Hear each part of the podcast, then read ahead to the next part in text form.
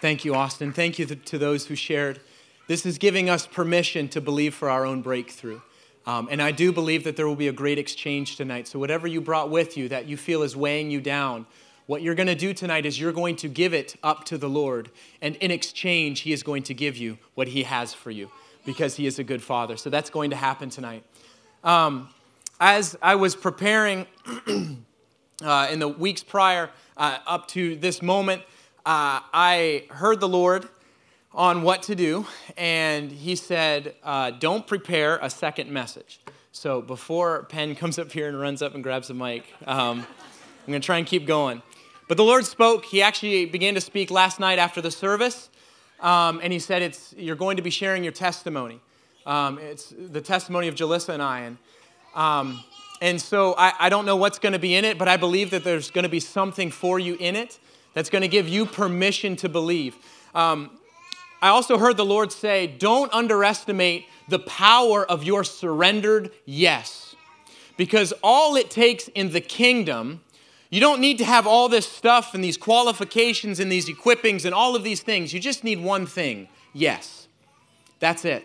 So don't underestimate the power of your yes. Uh, many of you have seeds within you planted, callings and destinies within you that maybe have laid dormant because of maybe surrounding situations or whatever. But I feel the rain tonight was very prophetic in saying that there is going to be a fresh rain coming on old dormant seeds that maybe you have buried or pushed off to the side, or maybe later, or maybe heartbreak came in, or hopelessness, or whatever. But tonight, I believe God is going to water those seeds and watch what He does with your yes. That's all it takes. Amen? Amen.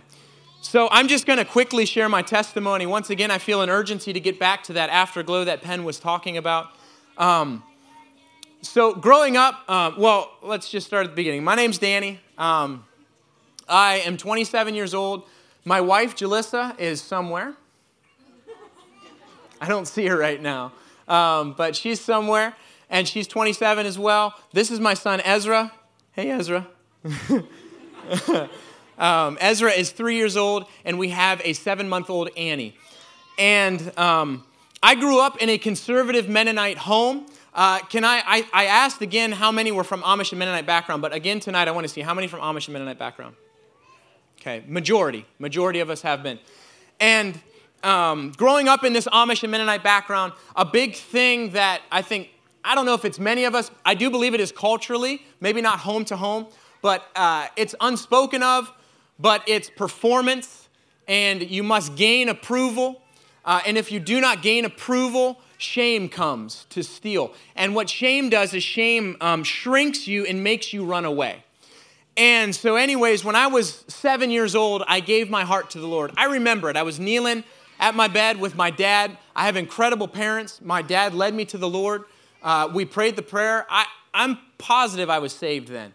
Um, as time went on, I began to go through my teenage years, and I didn't realize this until just a few years ago when the Lord showed me this.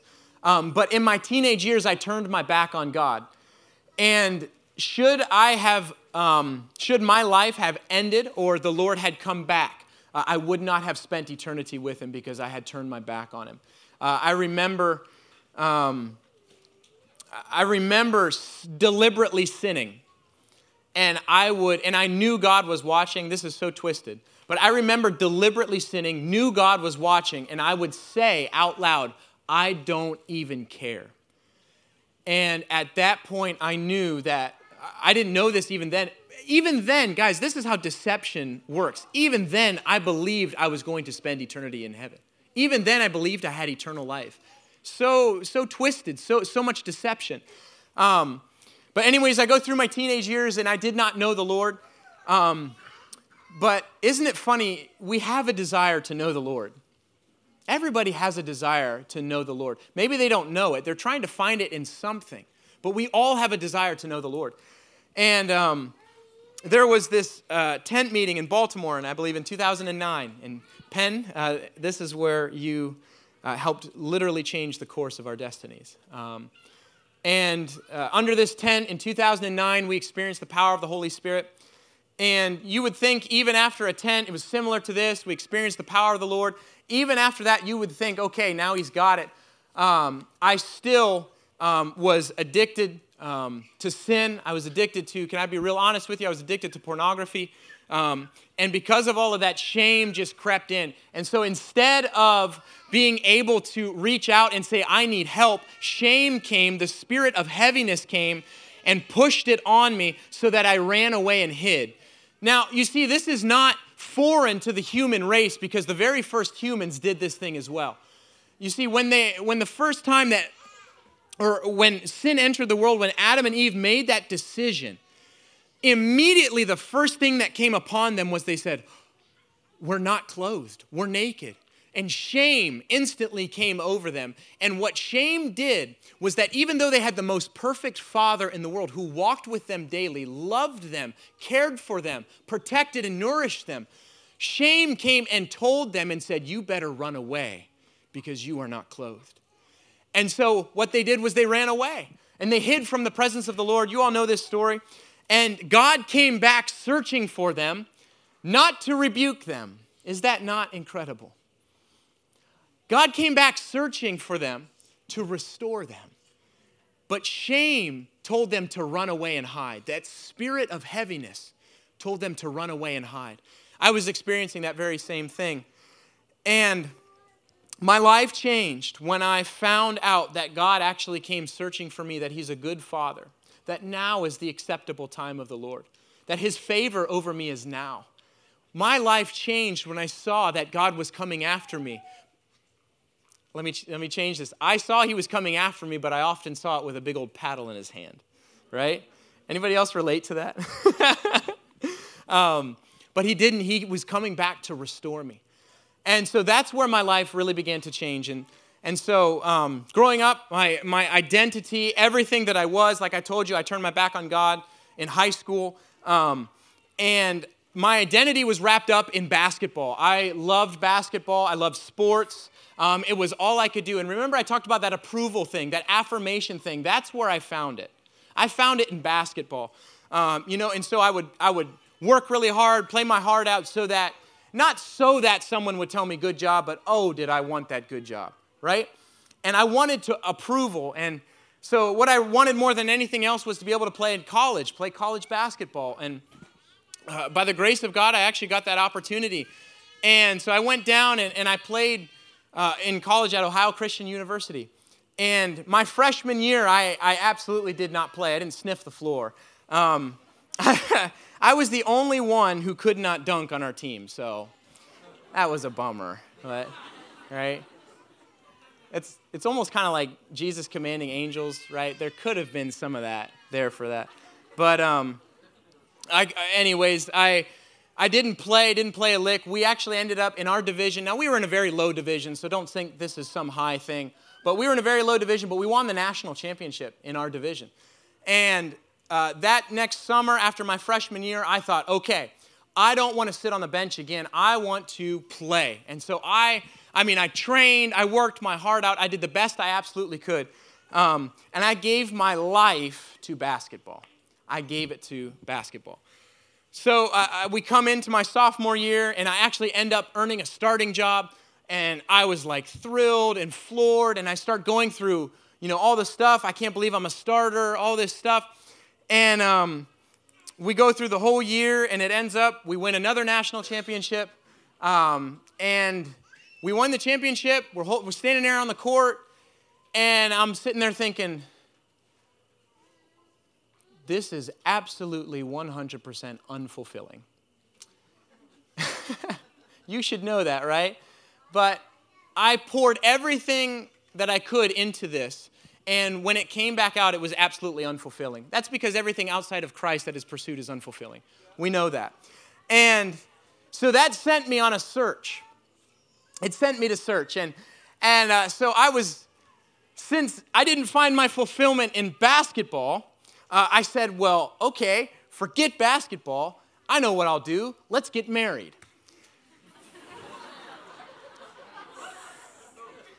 If you're trying to find fulfillment in marriage and Christ is not there, it's not going to end good. Um, But by the way, anyways, so Jalissa, uh, we met each other. She was 12 and I was 13. I was in seventh grade, she was in sixth grade, and she came up to me and she said, We're going to get married one day. And I looked at her and I told her, You're crazy. Get out of here. and seven years later, we got married. So, um, in, in the midst of my engagement, I began to see that I was really lacking something on the inside. I was really lacking something. And so, I, what I did was I began to seek the Lord. And here's what happened I grew up in church. Penn, do not laugh at this. Um, I grew up in church and I had never read the Bible. And I said, I'm going to start reading the Bible. Novel idea when you're seeking the Lord. And I start reading this thing, and I'm go through Genesis. I start at the beginning, go through Genesis. I hit Exodus. I go through Leviticus, and I'm like, wait a minute. This whole story is about these people called the Israelites. This is crazy. This is just one story. What I thought this was was that a, a, bunch of mishmash stories of God just showing up in random places in the earth and putting it in the Old Testament. I had no clue. That just shows you, as growing up, I was not in the Word. I was not, I didn't know. And so this was, I was 19 years old when I found out that um, it's about the Israelites. And so, um, anyways, God was so faithful. You know, God is not threatened by that. I want to throw that out there. God is not threatened by your what you feel you have a lack of. He's not threatened by that. Maybe you're sitting there thinking, well, geez, man, I didn't even know it was about the Israelites, or, or whatever. Um, man, I've only got one verse memorized or two. Don't even go there. I tell you, God is not threatened by your lack of because in Him is the fullness. And so all you need to do, link yourself with Him, give everything to Him, and His fullness and His abundance will come through Him into you, and that lack will disappear in Jesus' name. And so don't even worry about that.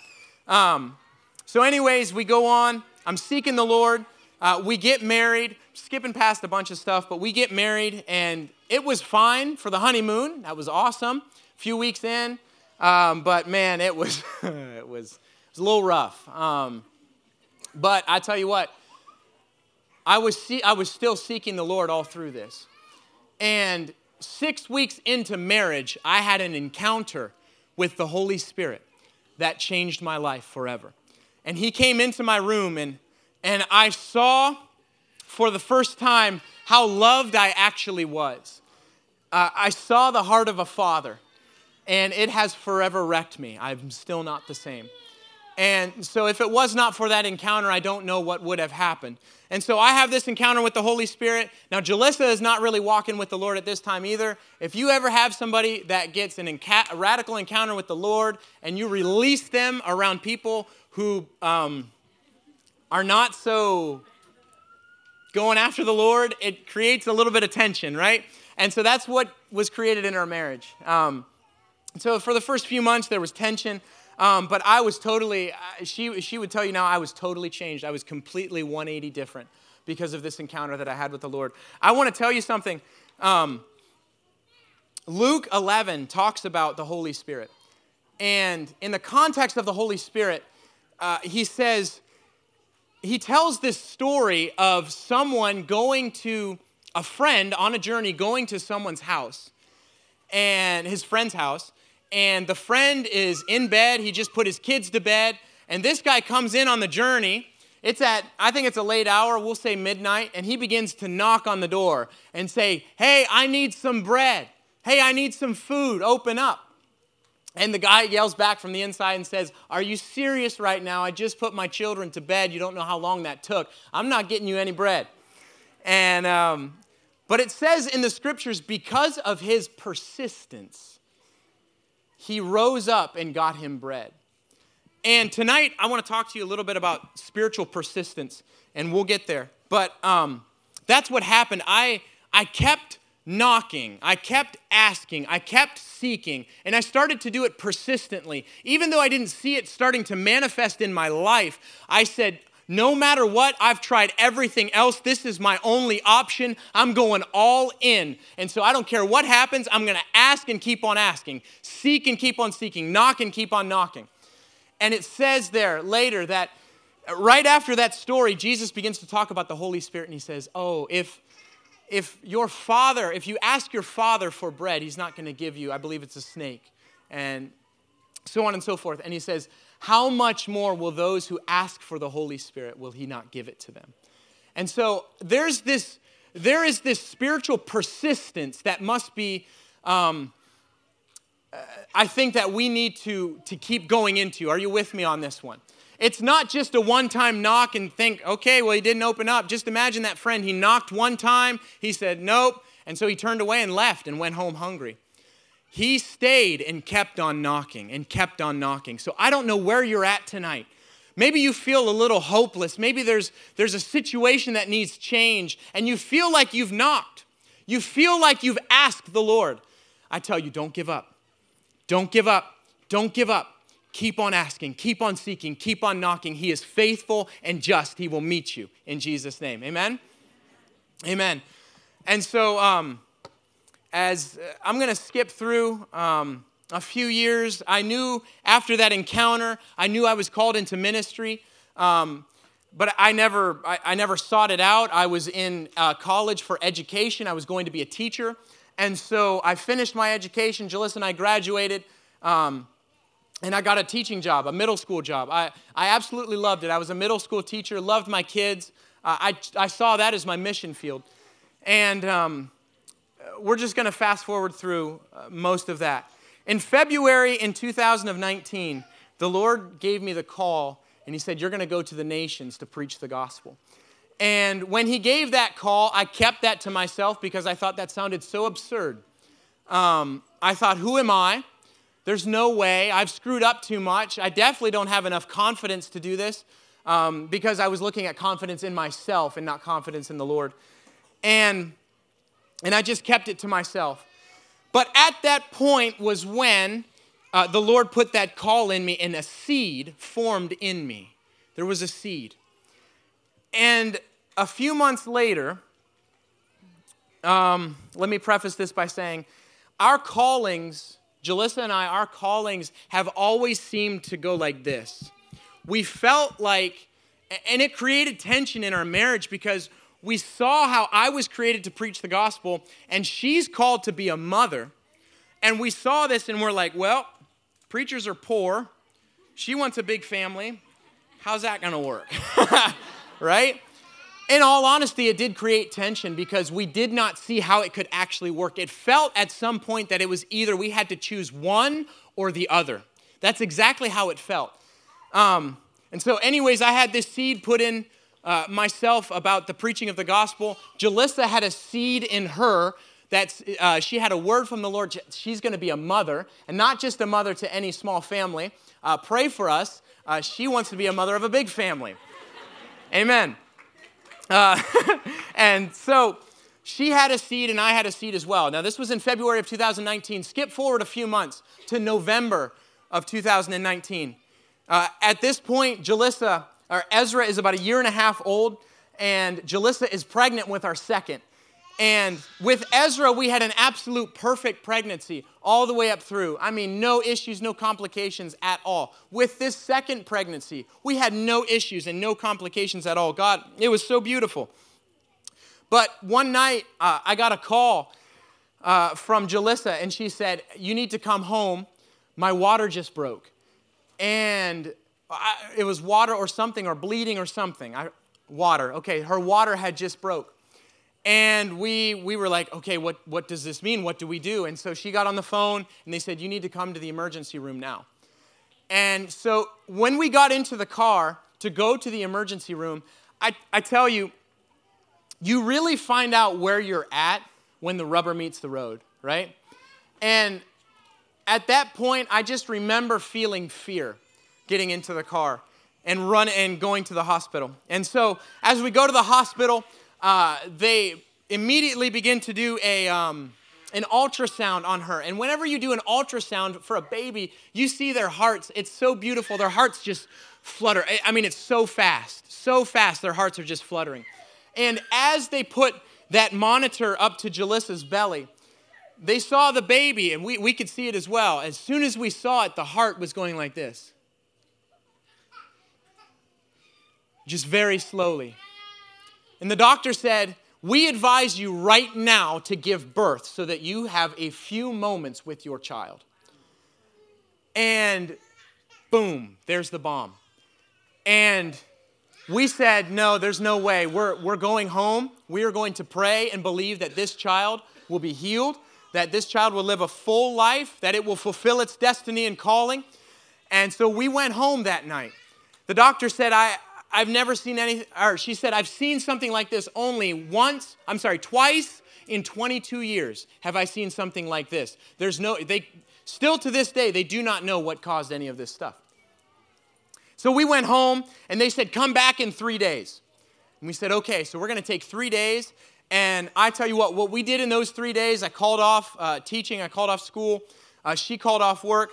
And those three days, all we did was spend time together, pray, and worship. And I think we did two or three or ten puzzles in there as well. and, and that's what we did. And when we were singing Goodness of God tonight, man, the, the emotions just came flooding back again because I remember in the state we were in, and we said, play it again. And we would throw on the goodness of God, and we would stand in our living room and march in the goodness of God.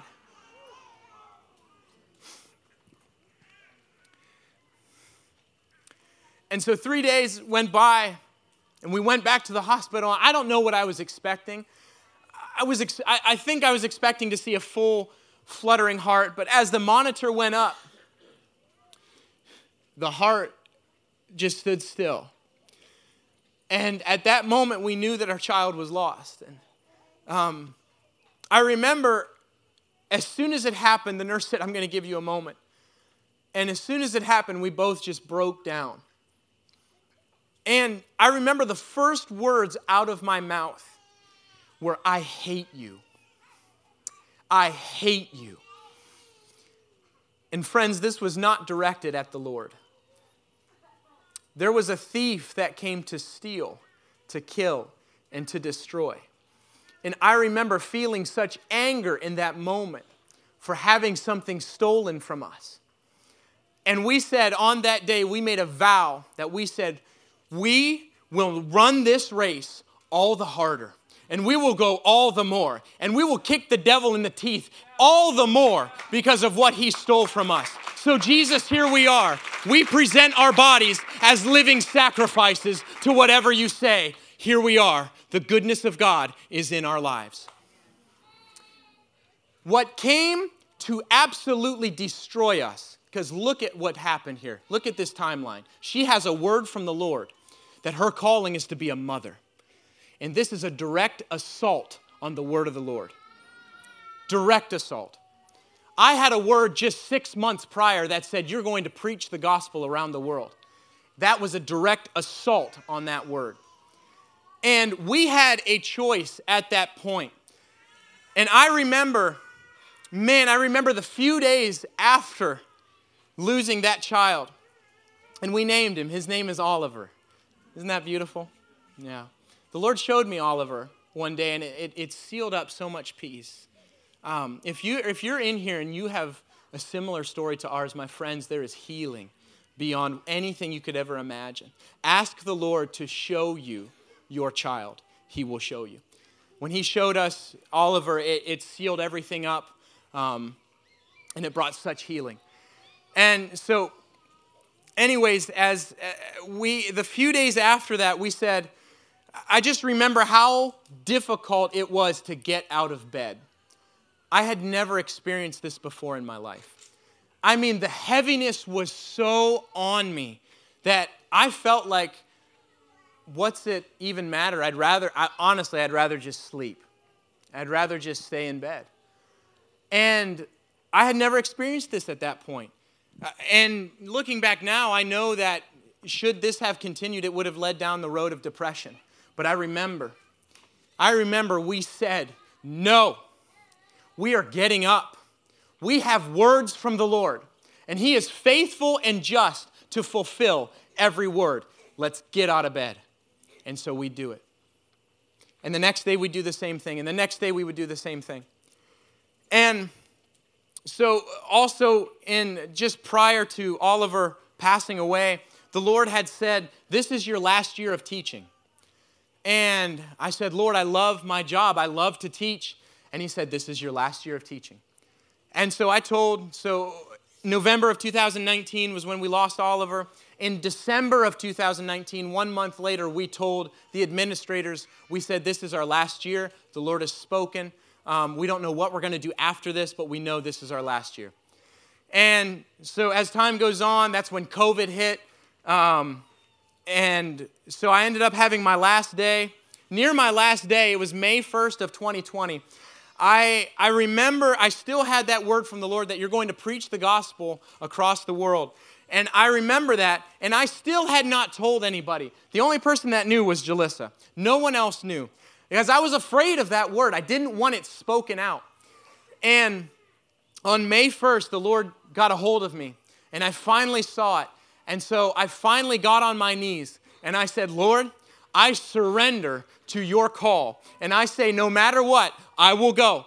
I will go. I will not I will not hide away in fear. I will not shame or the spirit of heaviness keep me away from this. I will go. And so I surrendered that day, and that day I went home and I put up a world map beside our bed and it's still there. In this world map, we've got posted stickers of where the Lord has spoken to go, prophecies of specific things, and it's a reminder of the word of the Lord. And so after we, so in May of 2020 was our last, was our last, uh, what do you want to call it? Last time teaching. It was the end of our teaching time. And so we quit.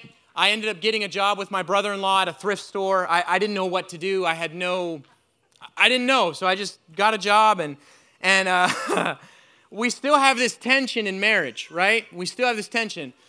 Even more so now that I surrendered to this word, um, because I just kind of kept it hidden, right? So I've already surrendered to this word, and so Jalissa surrendered to her word, and here we are. We feel like it's like this.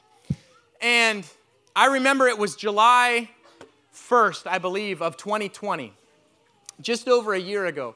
We had an argument uh, at a Dalton Darriette around ice cream. How can you even argue around ice cream? Um, man, I know. And Rocky, Rocky Road Penn. Rocky Road. Woo! wow, I, I almost don't want to amen that. It was. Wow. But we were standing in line, and, and the disagreement, I'll call it, was over these our callings. It was creating tension again. And I remember I remember being right. I was. I was right.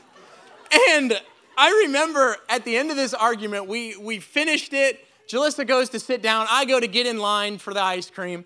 And I said, Lord, I'm standing there by myself in line. I said, Lord, I know I'm right. And this is what he said to me He said, You are right, but you're not love. And my heart broke into a zillion pieces. And I left the line and went to Jalissa and immediately repented. Because I saw what it was. I, I, really was right. Theologically, doctrinally, whatever you want to call it, I was right. But you know what? What, what fruit did it actually produce? within her, there was a cry within her that needed a, a, an affirmation, a loving, tenderly hold, and yet here I am standing. No, I'm right. Get on my side. And the Lord said, You're right, but you're not love. And that totally has transformed our marriage in the last year, was when He said, You're right, but you're not love. So, anyways, um, that argument ended. Get this, guys. That argument ended with me saying, now, this was before the resolution. But that argument ended with Jalissa, I know that if I would come home tomorrow and quit my job, I know you would support me. And she said, I would. And so we had the resolution. I go to work the next day. Um, the, the Lord has this video sent to my phone. Uh, it's this evangelism boot camp uh, run by CFAN Daniel Kolenda where the call is if you are called to preach the gospel around the world, you need to be here. There's only 100 people that are getting in. If you have the call and the Lord is speaking to you right now, you need to enter your name in and to be, to be into this lot. And uh, so the very next day, after Jalissa said, or Jalissa said, Yep, I would support you if you'd quit your job, I would come home. I said, Jalissa, you're not going to believe this, but I'm going to quit my job. um, because the Lord has spoken. And it was intense. Not that bad. It really wasn't that bad. Um, but I, the call, I, I knew that was it. I knew that was it. And it was so impressed upon me that I said, Jalissa, I, I know this is the word of the Lord. Like, I know it deep within me. I know it. And I said, Jalissa, I know that argument we just had yesterday. I know it. And I said, and I knew the Lord spoke that I'm, I was right, but I'm not loved. But I know now that I am going. I know it no matter what. And I want you to come with us. And that night she said, I'm surrendering as well. And so we both held each other on the picnic table at the playground outside of our house and just bawling and saying, Lord, we surrender to whatever you have us do. And so this started this journey. We started to go on this journey of, um, of going to Orlando, Florida. What this required was we needed to both quit our jobs. We were both working. Um, I had a full time job, she had a part time job. Uh, and we had to quit our jobs. We, um, I mean, we had to, this required renting a home for four months. This was a, three, a four month program from January through May. Um, and now the, the bananas on top of this is that not only does this boot camp start in January, which is just this past January, uh, but Jalissa's pregnant. And the baby is due in January. And so Jalissa literally had to surrender everything and say, I, am, I too will follow the word of the Lord, no matter what it costs. And so as time went on, she gave birth a week before we had to move our entire house down for four months. And so there we sat driving down I 77 um, with a one week old baby and a mom who had just given birth. Please give her a hand.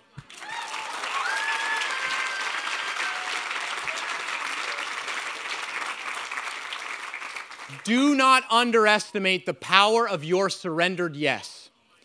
Do not underestimate it. Let me take you through a few more journeys here. So, when we got that uh, when we surrendered and we said we're going to go that was in july. I had to be we hadn't even i hadn't even been accepted. There's thousands of people that that enter their stuff in and only 100 get to go in. And so i had to have an interview completely bombed the interview. Jalissa looked she was in the same room it was over zoom. Jalissa looked up at me and she said guess we're not going to florida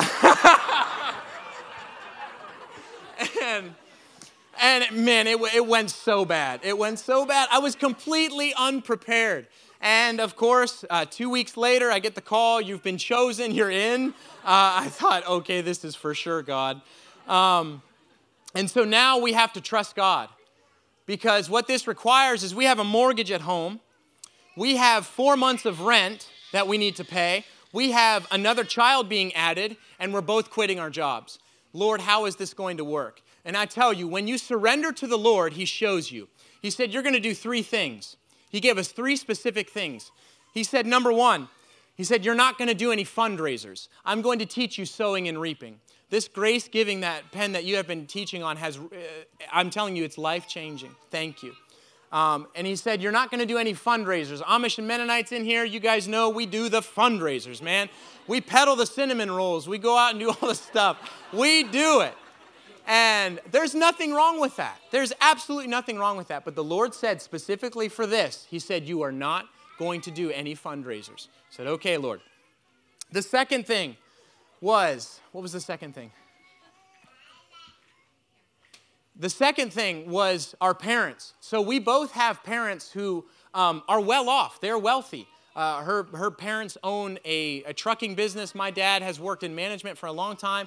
They're both very well off. They have finances. And the Lord said, Do not take a dime from either of your parents.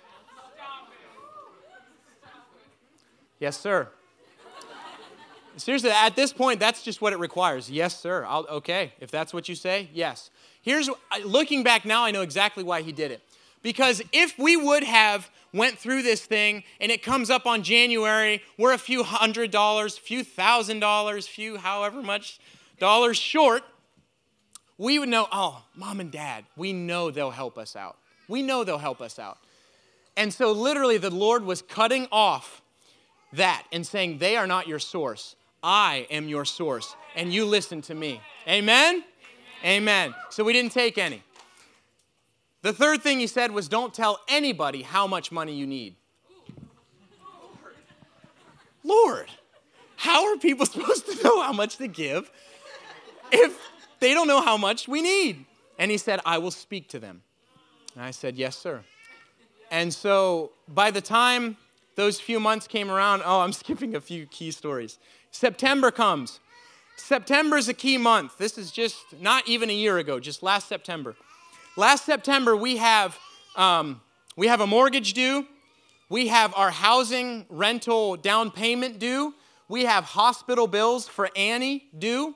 We have all of these things due in September. And it's coming up on the end of the month. And if we get out our calculators, uh, we cannot make the numbers match. And uh, we were not going to have enough for the month of September. Well, word got out to um, Lamar and Janet. You know, Janet over here. Are they over here? Janet's brother Steve. Word got out to, to Steve. This was about the 18th or 19th of September. And remember, everything is due at the end of September. And he said, Hey, I've heard what you guys are doing. I want to sow into this.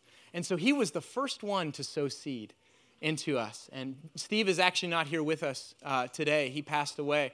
But um, he too had a calling to preach the gospel around the world. Um, and it was so fitting that he gave that first seed to us. And so he gave us a seed of $200. And we said, Oh, hot dog, $200. This is awesome. Still not even near enough for what we need for the month of September, but it's good. It's better than what we had. A week later, so it's like September 24th or 25th, we go to a church service, uh, and Dan Mohler is speaking. And Dan Mohler has so radically changed my life. Amen. And um, he, he was speaking at a local church, and eh, we're worshiping. I'm having such a grand time with the Lord, and they take up an offering. And I'm like, well, I don't need to give money. I need, I need to have money. Um, and so I'm just worshiping the Lord, and the Lord says, give that $200 that you just received. And I said, Lord, you know we need that. And he said it again. Oh, this is what he said. Oh, it came back to me again. Listen to what he said. He said, Whose money is it? Yours or mine? And I said, Yes, sir. so I went out to the car. It wasn't even on me. It was out in the car, grabbed the $200, worship still going on. I run up to the front, front throw that thing in the front, say, Jesus is king, and here we go. Now, the biggest battle was telling Jalissa. and uh, during worship, I mean, she released it. She said, she said, if the Lord has said to give it, give it. And I said, yes. And so he did. So we gave away the only $200 that we had. We still needed, um, it was at least a couple thousand. Two days later, here we are. The numbers still don't match up. Um, and we're just praying and seeking the Lord. You know, we're telling, we're not telling anybody how much we need. We, we can't take any from our parents. We're not doing any fundraisers.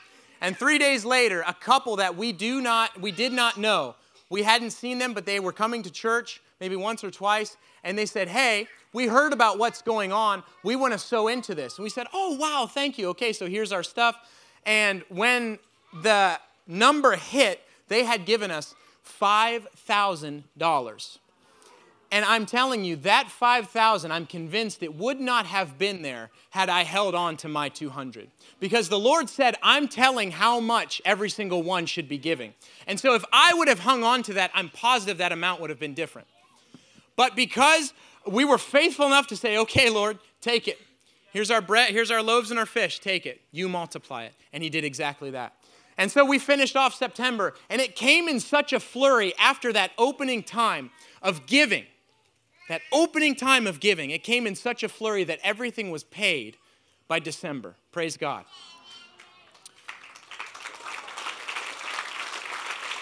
Shoot. I missed one story in there. I want to go back to it. When the Lord, uh, just before we were given the $200, I was sent on a run up to a, uh, a, home. What I did was I took this box truck and I would pick up old people's junk out of their garage. And so uh, I went in, picked up their junk, and I'm in there loading everything out. All of a sudden, the door opens and this old man starts coming out. And we begin, um, we're, we're not in a, in a conversation and we just begin to acknowledge each other. And what he says was, You know, son, I've been in ministry for almost 50 years. And he said, I've never seen the Lord be unfaithful. And I said, uh, Okay, I'm listening, Lord. And it ended up where he said, he said one phrase over and over. He, he was 94 years old and he, he had his finger and he'd say, Son, do not beg God for money, beg God for souls. Do not beg God for money, beg God for souls. And I tell you, something shifted there. And that's when the $200, the $200 came after that. That's when the Lord said to give it. And so the word of the Lord has went, went forth, and, and uh, we're going to boot camp. And so that brings us almost up to uh, present day. And we went through this boot camp. We just got done. We told you a little bit last night about the incredible things that happened. Our lives were totally transformed, um, and the Lord is faithful.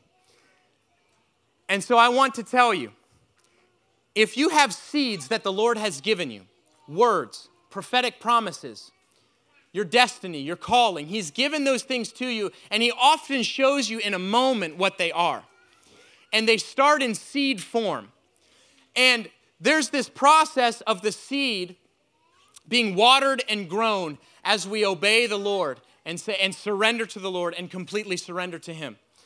And I'm telling you tonight if you have had seeds laying dormant, tonight is the night that the water of the Holy Spirit is going to come in water. As you open your heart, surrender to him completely. Say, "Yes, Father, I'll do it." Yes, Father, I'll go. It doesn't matter what. It's not if you're even called to ministry. Maybe you're called to a different particular uh, business area, marketplace, education, whatever it is, the Lord has put something in you.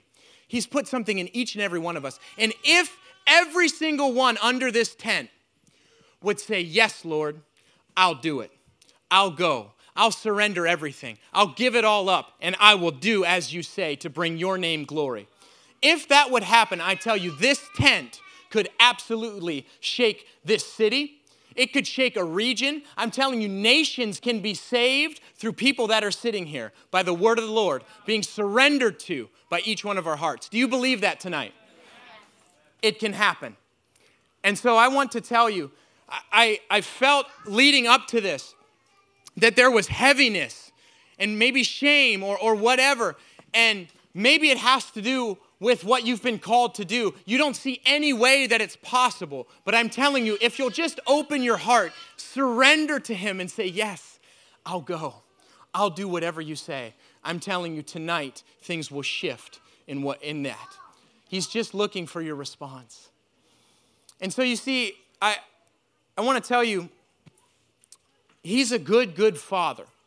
He does not lead you into places that um, he won't lead you into places that you're not, what should I say, called to. He knows your longings, He knows your desires, He's put them within you. And so He's a good Father. You don't have to be afraid of surrendering to Him, you can surrender to Him. And so tonight, what's going to happen is that there's going to be a great exchange. If there has been heaviness or weariness or burdens over what you feel you've been called to, Tonight, there's going to be an exchange where you surrender that up and you say, Lord, I give you these burdens. I give you this heaviness. I give it to you. I tell you, He will exchange it for the oil of joy. He'll give you, he'll give you beauty for ashes. We had ashes. We had attacks on our words from the Lord. And I tell you, the Lord is giving beauty for those ashes that came. And so I want to tell you, I don't know if the devil's maybe tried to come and steal what has been placed or deposited inside of you. What I want to tell you is take hold, take persistence, get up. You're not just getting up on your own. The grace of the Lord is his hand is down, pulling you up with, saying, Come on, son, come on, daughter, let's go, let's run. We're gonna do this together. Don't stay down. Are you with me? Let's stay up. Go to Luke chapter 18, and I'm gonna end with this.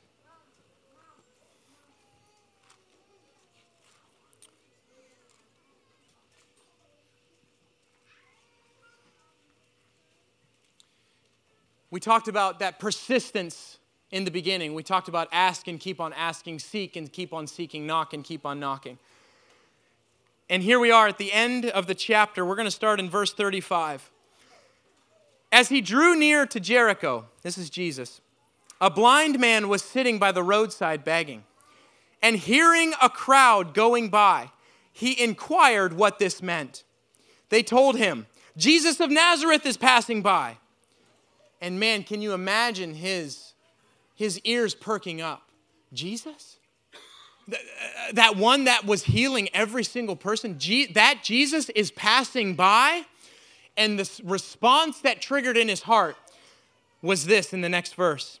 He cried out, Jesus, son of David, have mercy on me. He cried out all through. Now, I want to tell you, I believe Jesus heard him. I do. Why do I believe that? Because let's just keep reading.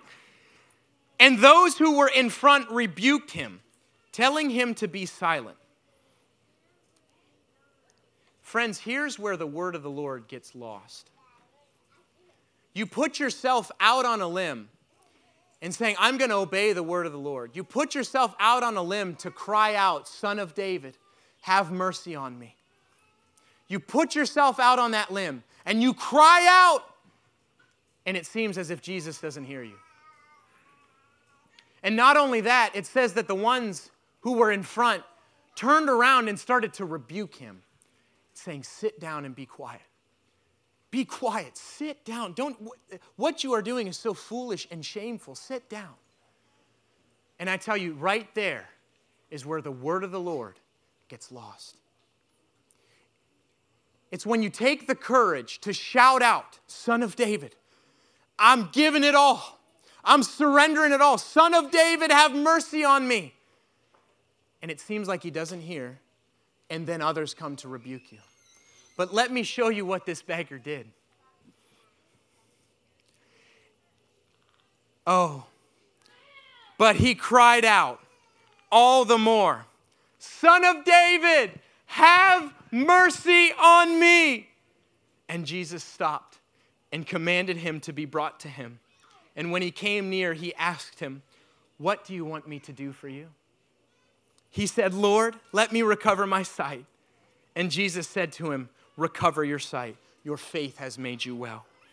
And immediately he recovered his sight and followed him, glorifying God. And all the people, when they saw it, they gave praise to God. I'm telling you, if you feel tonight that you have cried out to God, and you feel as if he has not heard you. You felt the shame and the rebuke of others, saying, What, are, what you're doing is so foolish and crazy. These desires, these seeds that the Lord has planted within you, what are you even thinking? I'm telling you, don't listen to it. The word of the Lord is inside of you. And he said, This blind beggar said, Oh, I'm going to get his attention even more. Son of David! I'm telling you, tonight there's going to be a few more cries of Son of David, have mercy on me. I just believe that Jesus, as he was walking by, I, I believe he heard him. Why? Because it says that his faith made him well. Jesus is attracted to faith. And so I believe he heard him. But he, I, I believe Jesus wanted to see how persistent he was. How much did he really believe that he would come and do exactly as he wanted? How much did he actually believe? And it took a spiritual persistence. It took a crying out. It took a, I don't care what anybody thinks, I'm gonna cry out again. I don't care what anybody thinks, I'm gonna cry out again. And so tonight, guys, I'm telling you, whatever seeds that are in your heart that maybe that have laid dormant, maybe you believe that God didn't hear you when you cried out. I'm telling you tonight, guys, get up and cry again. Let's cry again and cry again. He is faithful and just. He doesn't put a carrot on a string to make you run after something you can never grasp. He wants to see how persistent you are. There's something being built up in you.